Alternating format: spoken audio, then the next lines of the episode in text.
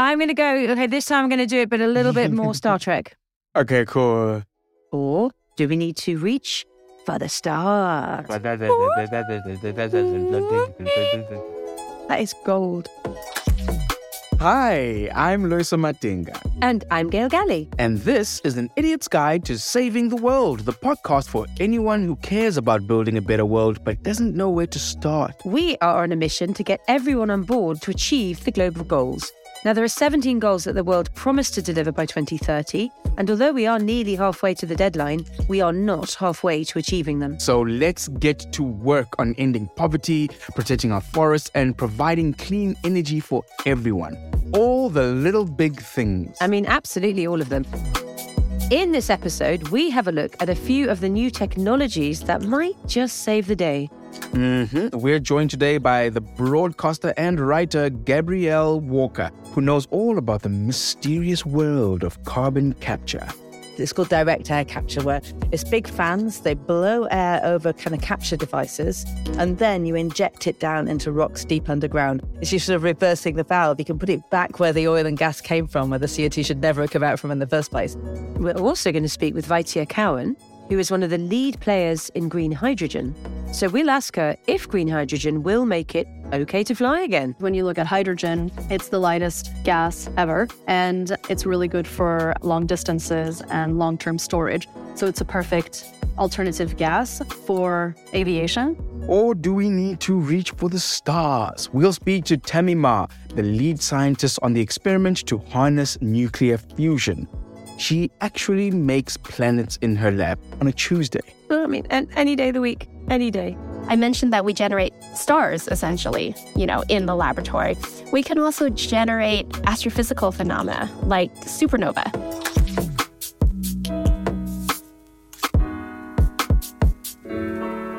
So, in this episode, we are talking about clean energy and also innovation.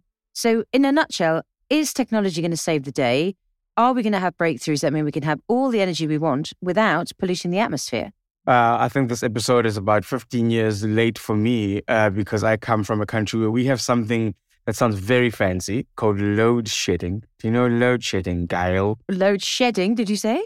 I heard something else. Yes, okay. it's not a polite way of saying that you're going to the loo, but we are in we are in shit we have rolling blackouts back home. We have scheduled rolling blackouts that we live by. Nothing makes South African happier than the sound of the microwave beeping back to life. It's like a joyous, like your heart flutters when you hear beep. It's like, oh, lights for two hours. But is that because you haven't got enough? It's complicated, but it's essentially just bad management. It's just like horrible management of energy. Well, we have plenty, but it's costing a fortune mm. because of the conflict in Ukraine and rationing around Russian energy. Our energy prices have literally gone through the roof. I mean, we have not had a hot shower in our house for months now because my husband's insisting on keeping it down. Our daughter is putting herself up for adoption. Uh, it's mad. so we need to uh, we need to look at clean energy for all different reasons. So we're luckily today talking about fixing the energy problem. We are. And it's not just fixing it because we can't afford it or because it keeps running out in your country. Uh, we're fixing it for the future because the way we did used to produce energy and the way we rely on it now has just these terrible consequences of pollution and, you know, extraction, as well as the carbon emissions. So not only does the energy of the future have to produce energy to feed what, like 8 billion people's needs, but it also needs to do it in a way that is sustainable, like it's going to last and it's not going to mess up the planet. I'm I'm looking forward to talking to the people uh, today because our people are coming with actual green solutions, the kind of solutions where we won't necessarily have to find more solutions for the solutions later because we forget that we're living in the solutions that we had before, but now we're living in the problems from those solutions. And we need to start looking at the actual effects of the progress that we make and not just the positive sides of it. It's like, oh, but what does it do negatively and is it worth it? And we're going to zoom in on two global goals at once. Number seven, clean energy, and number nine, industry and innovation. So, what that means is we all need clean, affordable energy. And to make it a reality, we really need the innovation to get it right now, but also in the future. And the thing I'm so excited about in this episode, we're going to talk to three of the world's leading climate tech breakthrough pioneers who are all ba ba ba women. Yep. Get in. Some of whom are talking about clean air travel, saying crazy words like that. Some of them are even crazier scientists who are making stars. and um, they're going to help us about this whole net zero situation and how we're going to make this green utopia that we're hoping for in the future. But the question really is like, who's going to be helping us clean up the mess we've already made?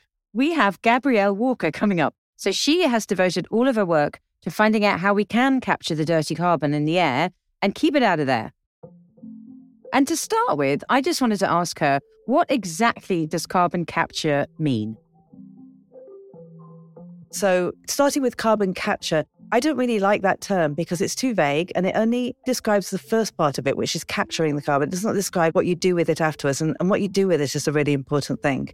So, what I'm actually working on, I call it carbon removals. Carbon removals, it's removing CO2 from the atmosphere in various different ways and putting it somewhere where it stays. And the miraculous thing about this is that there's so many places on Earth that you can actually store carbon. So you can store it in trees, you can store it in soils, you can store it in building materials, you can store it in rocks on the surface, you can put it into rocks underground, you can inject it into volcanoes. There's loads of ways that we can actually store the CO2 that we've been putting into the sky and actually clean up our own mess at the same time.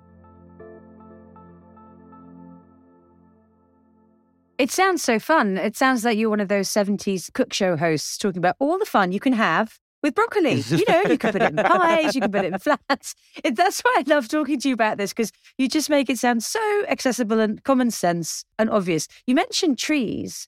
And I really would like your take on this because there's been quite a recent debunk, hasn't there? A scandal that says all the carbon offsetting, there's another piece of jargon, the whole market of let's store carbon by protecting trees, planting trees, buying up pieces of land to, to restore has just been sort of revealed to be hokey. Is that true? Or have we really messed that one up? Just zone in on trees for a second for us and help us understand. The thing that's gone wrong in the offsets and the trees is that there's been an attempt to sort of say, you know what, if that forest gets chopped down, it's going to put a load of CO2 in the air. So you can put your CO2 in the air if you protect the forest and stop it being chopped down. And then that's kind of an equivalent. So it's all right, you can carry on polluting. And that's kind of the principle of offsetting. And it's not a good principle because what we should be doing is you stop polluting and we don't chop the forest down. It's not an either or.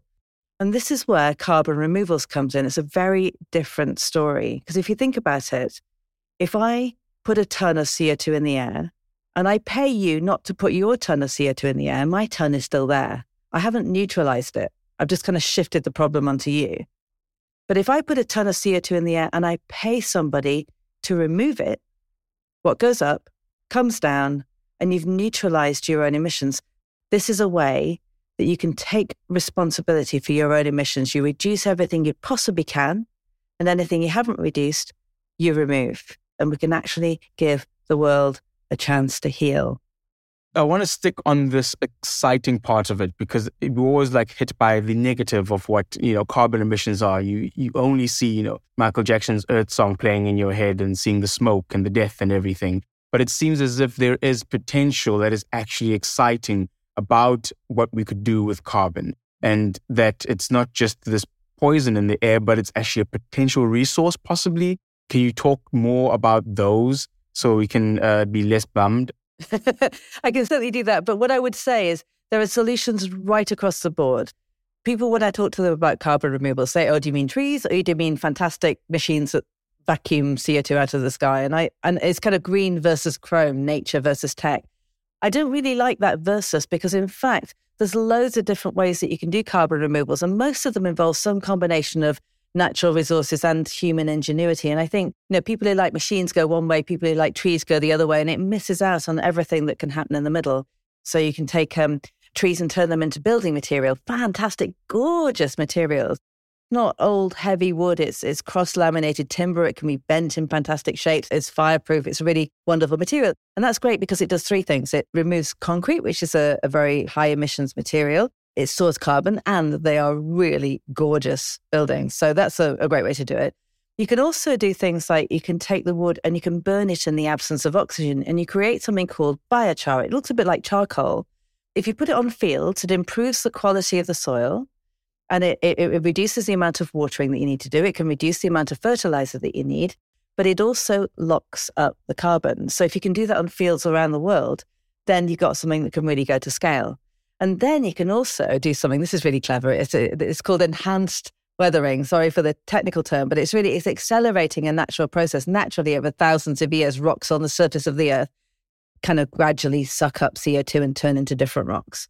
But if you grind them up really small and you spread them on fields, you accelerate that to just a few years. So if you spread that on fields, it takes minerals to the fields, it's good for the soil, and then you start to take up a lot of CO2. You can also do that in the ocean. So if you put the, that ground up rock into the ocean, you can actually do two things. One of them is you can take up CO2 in the seawater, and the other is that you actually combat something which is a side effect, a very bad side effect of climate change, which is uh, ocean acidification. Mm. One of my favorites. It's not really very useful, but it is very shiny. There's, there's this one group making what they call sky diamonds, where they're taking CO2 from the air and they're turning it into diamonds so that you don't have to mine them. Teeny tiny amounts of CO2 stored but it shows you that you can do special things with carbon dioxide if you get more creative.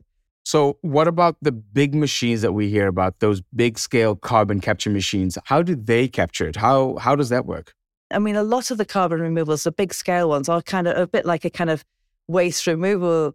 It's called direct air capture, where it's big fans, they blow air over kind of capture devices, and then you inject it down into rocks deep underground, either I, I kind of like the poetry of this. It's, it's you sort of reversing the valve. You can put it back where the oil and gas came from, where the CO2 should never have come out from in the first place. Or you can inject it into volcanoes, into volcanic rock, and then it just it just uh, just mineralizes within a year or two and turns into solid. So it's never going to come out. And I, I wanted to tell you about that one because I went to visit two incredible places. One was in Iceland, but which is the first commercial scale attempt to do that. And I went to see the place where they were doing the, the, the capturing. And I also went to see the place where they were injecting it. And it looked so simple and so obvious. It was just a little hut and it was just an injection well, just like, and, and, and it was just so obvious. It's not complicated. It's not really fantastic or futuristic. It made me think, why aren't we doing this everywhere? And why haven't we been doing this all along? I mean, that's mind blowing. Why is that not scaling like crazy. It should be. And I think, you know, what it felt like. So I was there on my own. I went along and I saw this little hut and I touched it. And it, it felt like it felt like touching the first iPhone because it, it, it's so simple, it's so obvious, it's beautifully designed, but also they're going to be everywhere. They're going to have to be everywhere. And so you say, why isn't it happening? And in a way, because a few years ago, people weren't even thinking about this or understanding that it could be done. But there's still a lot of people that are afraid of it. There are still people who say, well, if you do that, doesn't that mean we won't bother reducing? So we'll just assume we can remove it all. And there's also people who are kind of afraid of machines or who, who think it's going to be too expensive.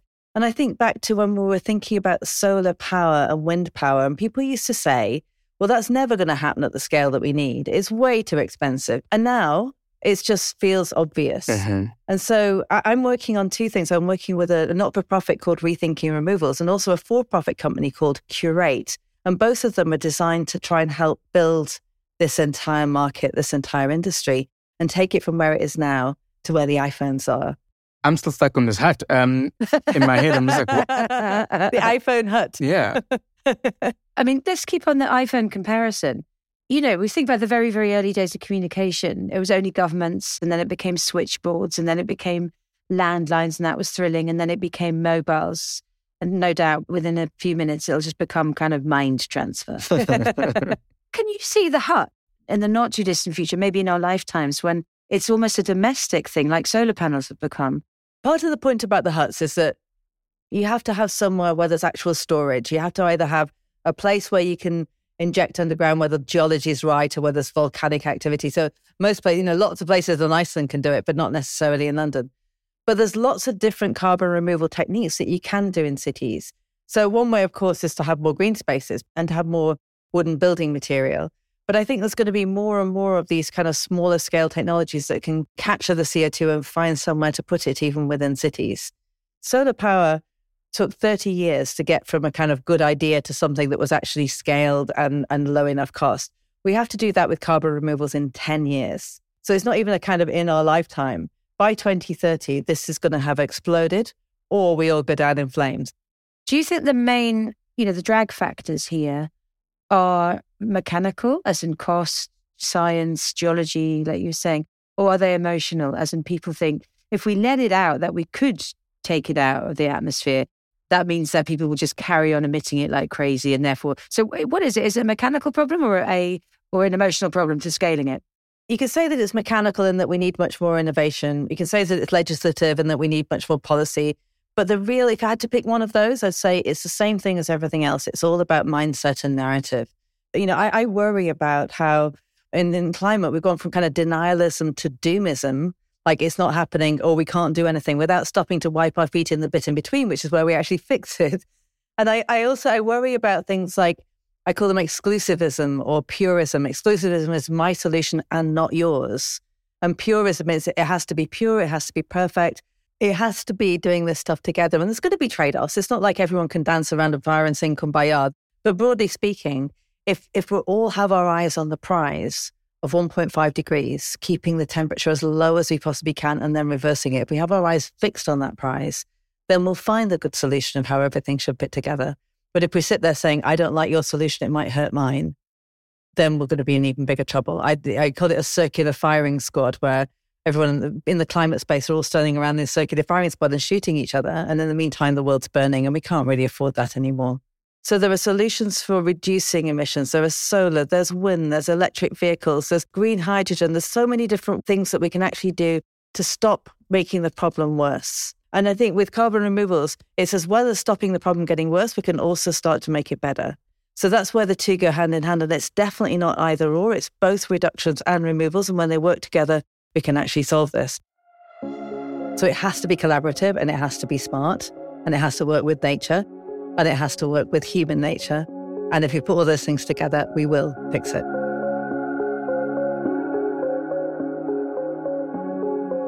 I mean, she's just so positive, isn't she? How does she do that? I mean, this is the big monster, uh, the carbon, carbon, carbon. And she somehow still sees a world where we, we, we get this right, which is, you know, if she sees positivity, I think we should all just get on board and do our bit. I've come across the circular firing squad narrative so often. Um, and also, for a while, I think carbon capture was seriously resisted because people feared that the emitters, you know, the oil industry, all of us actually would stop worrying about our emissions because the giant hoovers are going to suck it up. Yeah. But I think what she's saying there is balance, but it's both. We have to reduce and we have to remove. But she just sounds like it's super possible. I'd like to also introduce the idea of work with nature. I think a lot of the time we're trying to save nature like it's going to be the thing that's way over there the thing that we're going to quickly go save and then come back to our normal lives. But it's like we're part of it. We're saving ourselves and nature. So we got to work with nature and our nature too. You know, we can't just say humans stop humaning. That that we're no longer doing. We're going to be robots from now on and live this robotic life. It's you have to remember that human beings are feeling creatures, and we need we need our internet, we need our connect, uh, whatever whatever it is. So it's like I think we're smart enough to find solutions that are working within the complexity of life. Let's move on to our next guest in the same vein. It's great that we're dealing with the whole carbon issue, but we are still living in a world that needs energy. So we're going to have to really get into green energy. And it's really exciting that we got to talk to somebody who is in that space, talking green hydrogen, uh, which makes completely carbon free energy. You're talking about Vaitea Cowan, who is one of the co founders of Enapter. The cool thing about what she's doing is that she's not just making green hydrogen, she's making it using clean energy. Because you can make hydrogen, but if you're burning oil to do it, it's kind of pointless. Yes. And scaling it is an important thing. And that's the exciting part because they are making these little devices called the electrolyzers. It is the little machine that helps green hydrogen happen. And this little electrolyzer is stackable. They've gotten it all the way down to like the size of a little microwave, essentially. So think of them as like solar panels, how you can have one or an entire field. So first, let's get a bit of a chemistry lesson because, you know, I'm speaking very generally about this. Here's Vaitea. So hydrogen is the first element in our table, and it comes in different forms. It can be in gas, it can be liquid, and one of the most common places where you can find hydrogen is in water right? Because water is made of hydrogen and oxygen. And most of the hydrogen actually that you will produce is made from splitting water. Hydrogen is already being used in many industrial processes. The challenge now, and actually it's also an opportunity, is to switch to making sustainable hydrogen, renewable hydrogen made from renewable energy sources by using an electrolyzer to decarbonize all of our sectors. So, whether it's with hydrogen cars, container ships, or trucks, or planes, or trains, or even just those hard to decarbonize sectors, like all those industrial processes, think about like making steel, making cement, making glass. They use a lot of energy, and that energy is usually not going to come from electricity or batteries, for example. And they really require an alternative fuel to create the reaction that they need. So, um, as an electrolyzer producer, we want to support any industries who want to switch from fossil fuels to a clean gas because by using green hydrogen, there will be no CO2 emissions in the consumption of the green hydrogen. And we are even working towards actually reducing our own footprint in the production of our systems. So the factory that we are, are building in Germany will be completely powered by renewable electricity. And so that means that the carbon footprint of our products themselves will be zero. Uh, sorry, I'm not as smart as I look. The glasses are, they don't even work. uh, doesn't take a lot of energy though to get hydrogen, especially like if you, uh, you're splitting water. Is I'm like, it's literally called a hydrogen bond. And if I remember anything from high school, is that is your strongest bond. So does that not take an immense amount of energy then? And where are you getting, where do we get that energy to get the hydrogen? So of course you will need electricity to create the green hydrogen if you're going to use electricity to split water into hydrogen and oxygen.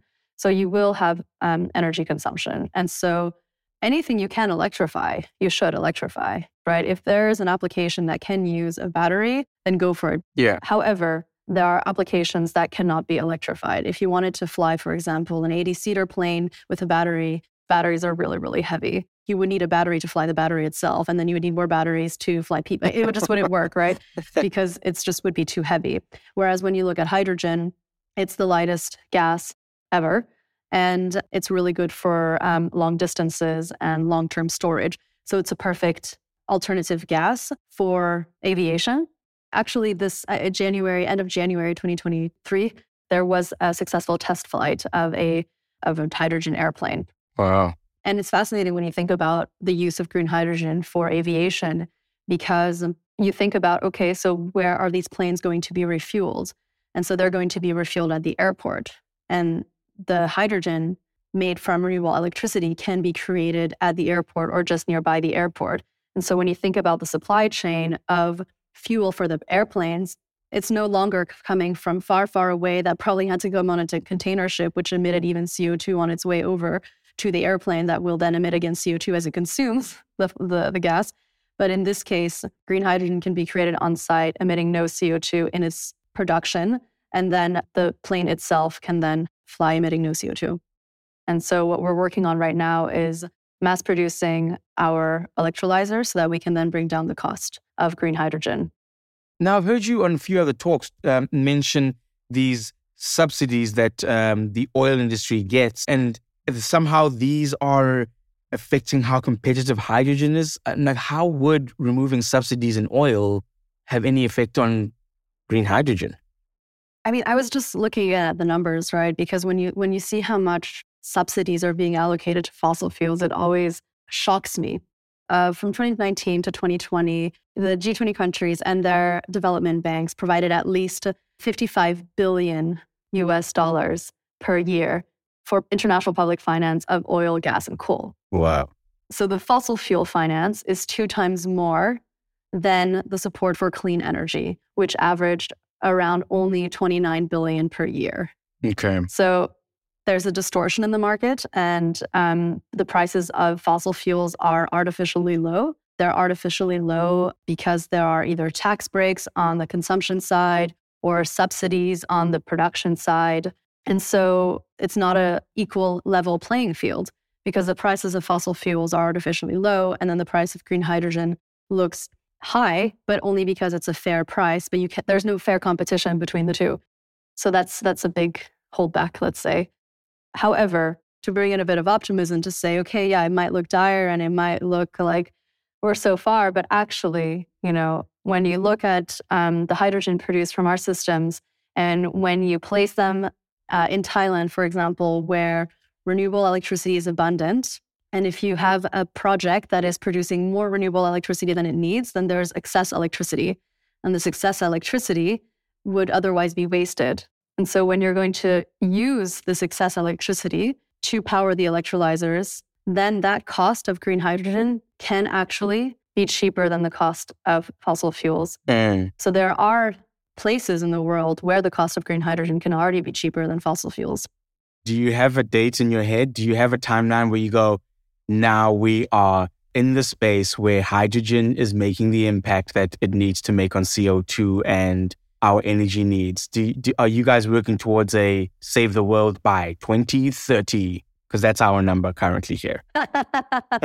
right. I, I think that by 2026, we're going to see a lot of change in the electrolyzer space. And that's when it's game on on a global scale. Mm. So that would be the date where I think from 2026 to 2030, there's going to be this exponential growth. And um, it's going to be a really interesting space to, to keep an eye on. And Enapter is going to play a huge role in that.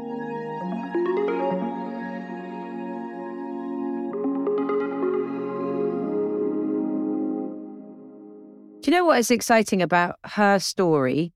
Is that it doesn't sound sci fi. It just says we've got this stuff going through the pipes and it's bad.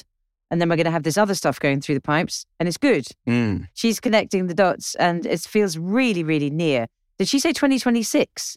I mean, that That's is close. that is And close. it's that's an exciting number to look at because a lot of times where people say that scary word decades, and then in your head you hear the voice going, we don't have the time. uh, that's what the little voice in my head sounds like. she won the Earthshot Prize for Energy, you know, Prince William's Earthshot Prize last year, which means that not only do they get a chunk of funding, but they also get access to all the system. You know, so they get governments watching, they get technology people. She's got the science nailed, right? She can make the hydrogen happen, Mm. but she needs the system to change around her. And it feels like that is what is beginning to change and so fast. with all these technologies, uh, it always takes a long time, but then you hit that point where the growth is a little bit more exponential. And it feels like we're there kind of with hydrogen where mm, big money starts salivating a little bit and start throwing it at companies. So let's hope she gets the billions that she needs. I'll even, you know, I'll chip in two or billions that you give her. And uh, together we will be some initial investors. Well, well, should we wait and see what the next guest says? And then we'll work out who we give our billion to. Okay, fair enough. Because I, I, I think it's important to be thorough, don't you? Yeah, let's see. Let's see the playing field where our money will go. Beca- because we have one more guest. I think this is about as exciting as science gets, right? Because it's literally magic. This next guest makes stars in her office. Yes, stars and planets. I mean, like, this was such a fascinating conversation. She talks about nuclear fusion versus nuclear fission. Apparently, fission is what we're currently doing, which is not the best way, or at least fusion is even better because it's greener and almost infinite. Yeah. I mean, this is why it made the news and why everyone is so excited about it. It is a step in the right direction towards pretty limitless clean energy. So, complete and utter genius. And the genius we got to talk to was Dr. Tammy Ma, who was one of the lead scientists working on this huge nuclear fusion breakthrough. She is talking to us from Livermore, California. And uh, she began by explaining how it actually works. So, fusion is the reaction that powers the sun and the stars. Um, it actually also is responsible for creating most of the elements that we know of by fusing bigger and bigger atoms together, is a way to think about it. But what we basically do is we use um, hydrogen, which is the lightest element, uh, the first one in the periodic table, if you remember back to, to high school chemistry or physics. And the most abundant gas. It is very abundant, exactly. And Ooh. um, Someone reads. um, and and then um, we actually use heavy hydrogen, so deuterium and tritium. Um, so, but they are forms of hydrogen. And the idea is we use lasers to smash those atoms together. And when we fuse deuterium and tritium, what comes out on the other side is a helium nucleus, which is the second element on the periodic table. Turns out that helium nucleus actually weighs a little bit less than our deuterium and tritium did. And so that difference in mass goes into an equation we, we all know really, really well, actually Einstein's equation, E equals mc squared, where m is that mass, and you're multiplying by c squared. C is the speed of light, which we know is an enormous number. And so, even if it's just a tiny itty bitty amount of mass, you get a huge amount of energy out. Um, so, what we are actually trying to do is demonstrate Einstein's equation in the laboratory. And with that, it's a very clean, potentially limitless energy source if we can harness it correctly. Top officials at the Department of Energy just announced a history making scientific achievement, accomplishing, albeit briefly, a decades long quest to harness fusion, the energy that powers the sun. This is one of the most impressive scientific feats of the century, and this is more than 60 years in the making. I have so many questions. I finished physics, but I didn't finish chemistry. I wish you'd been teaching me, I have to say. I'm a terrible teacher, but thank you. So is is fusion totally clean? Yeah, so what we're doing is fusion, nuclear fusion, rather than fission, um, which is the conventional way we we um, when we say nuclear power plants of today, they are fission power plants. So you take a heavy element and you break it down, and that it works, right? We, we, you can get clean energy from fission. Um, however, because it is a heavy element, there are also waste products that are difficult to deal with, and so that's that's the difference between fission and fusion. And fusion, you can actually, if you can make it work, you can get a lot more energy than even fission. There is no carbon anywhere in the equation. It is safe um, and it is clean. And the lasers themselves, and like you said, it's high power. H- how are the lasers powered?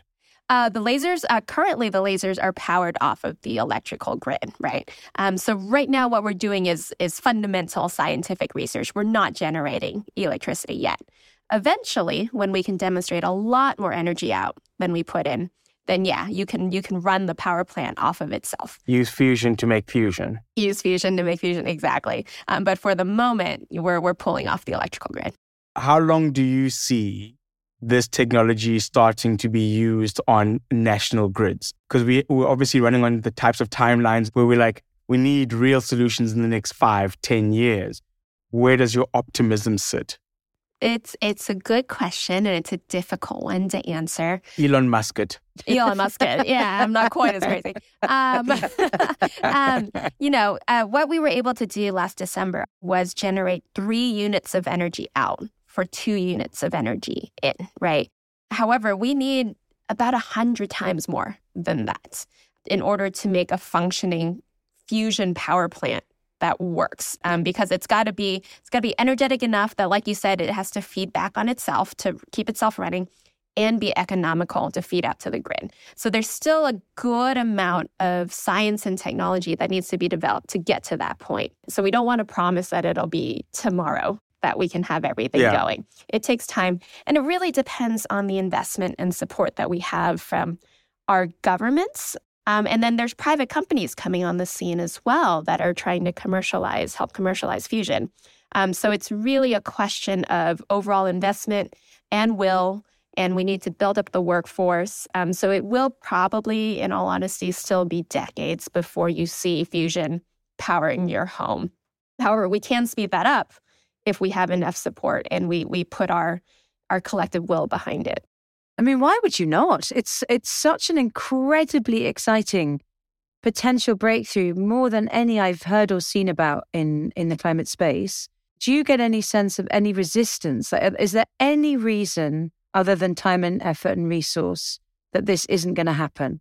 I mean, there there's always skeptics. Um, it is it's a big challenge, and anytime there is a difficult problem or challenge ahead of you, there will be people that say, "Why are we spending money on this?" When there are there are other solutions too, right? There's there's wind power, there's solar power, um, there's other renewables that we could rely on, and that can help be part of the final portfolio of energy that we would need to feed a growing world, right?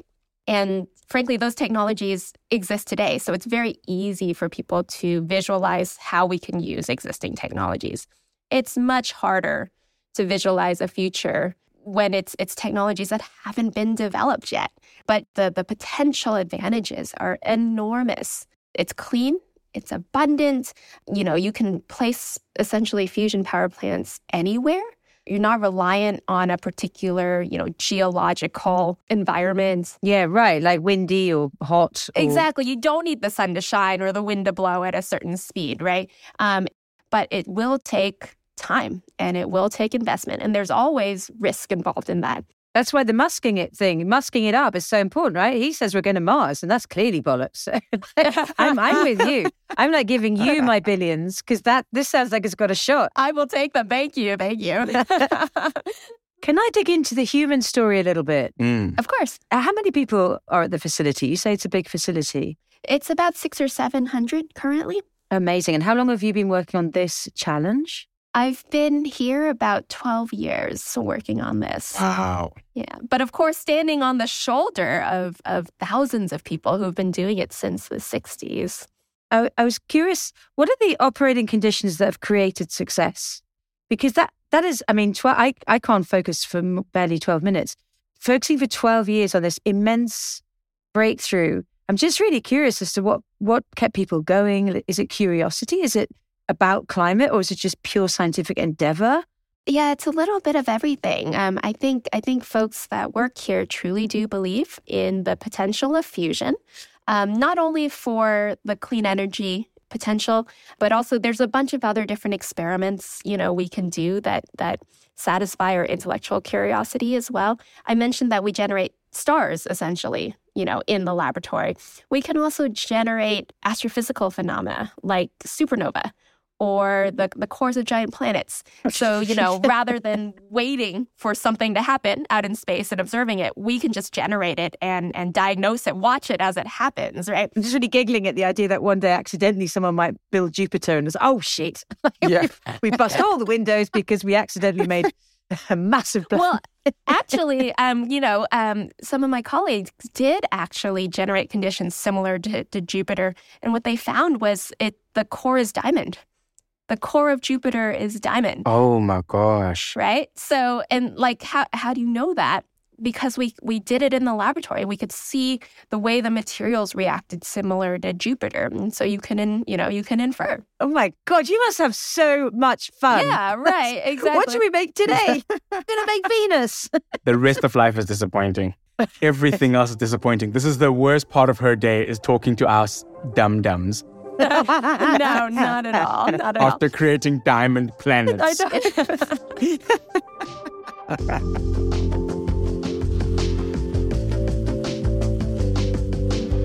I mean, she is so nice and so clever.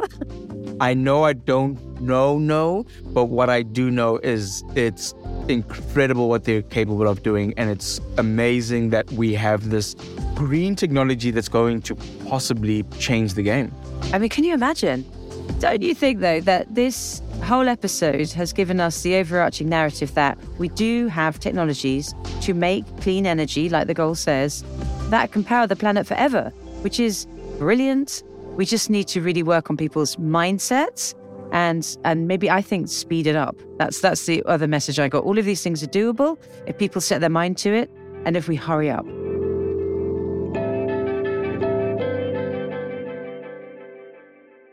Yeah, I'm I'm really uplifted by those three stories. I also found it enjoyable seeing you show off your um, scientific knowledge, which crept in quite a bit. I love science. I really, I really do. I just was really bad at it. I really, I'm just a fan. You know what? That's what I am. I'm on the sidelines of science with my my massive finger, you know, in the air, going, "Woo, science! Hydrogen bonds!" That's who I am. I'm just a male cheerleader for these wonderful female um, scientists. That's who I am. Just in my little tutu, cheering them on. So should we um shall we wrap up the episode with a look at what have we learned and what can we do to help achieve clean energy in a better world? Are you ready to save the world in 30 seconds, Loyiso? Born ready. Counting down three, two, one. Let's go! Clean energy is possible. Totally possible if we change our mindsets and we all need to welcome the new and the shiny technology. and uh, renewable where we can. You can suck all the dirty carbon out of the sky. Don't think that means we should keep polluting, though. We got to do both take out and uh, stop. Yep, yep. if you see a petition against fossil fuel subsidies, now you know what they are, sign it. And um, move to Iceland. I think Gabrielle said that. Can we all move to Iceland and I live in a hut? think it's build a hut. well, time's up, and I think we, s- I think just on those notes alone, I think we're doing great. Yeah. But if you want to find out more, go to globalgoals.org and you can click on Goal 7 or Goal 9, where you'll find a whole load more great tips on how to get involved. I've been your co-host, Loyiso Madinga. And I've been Gail Gallie. See you next time.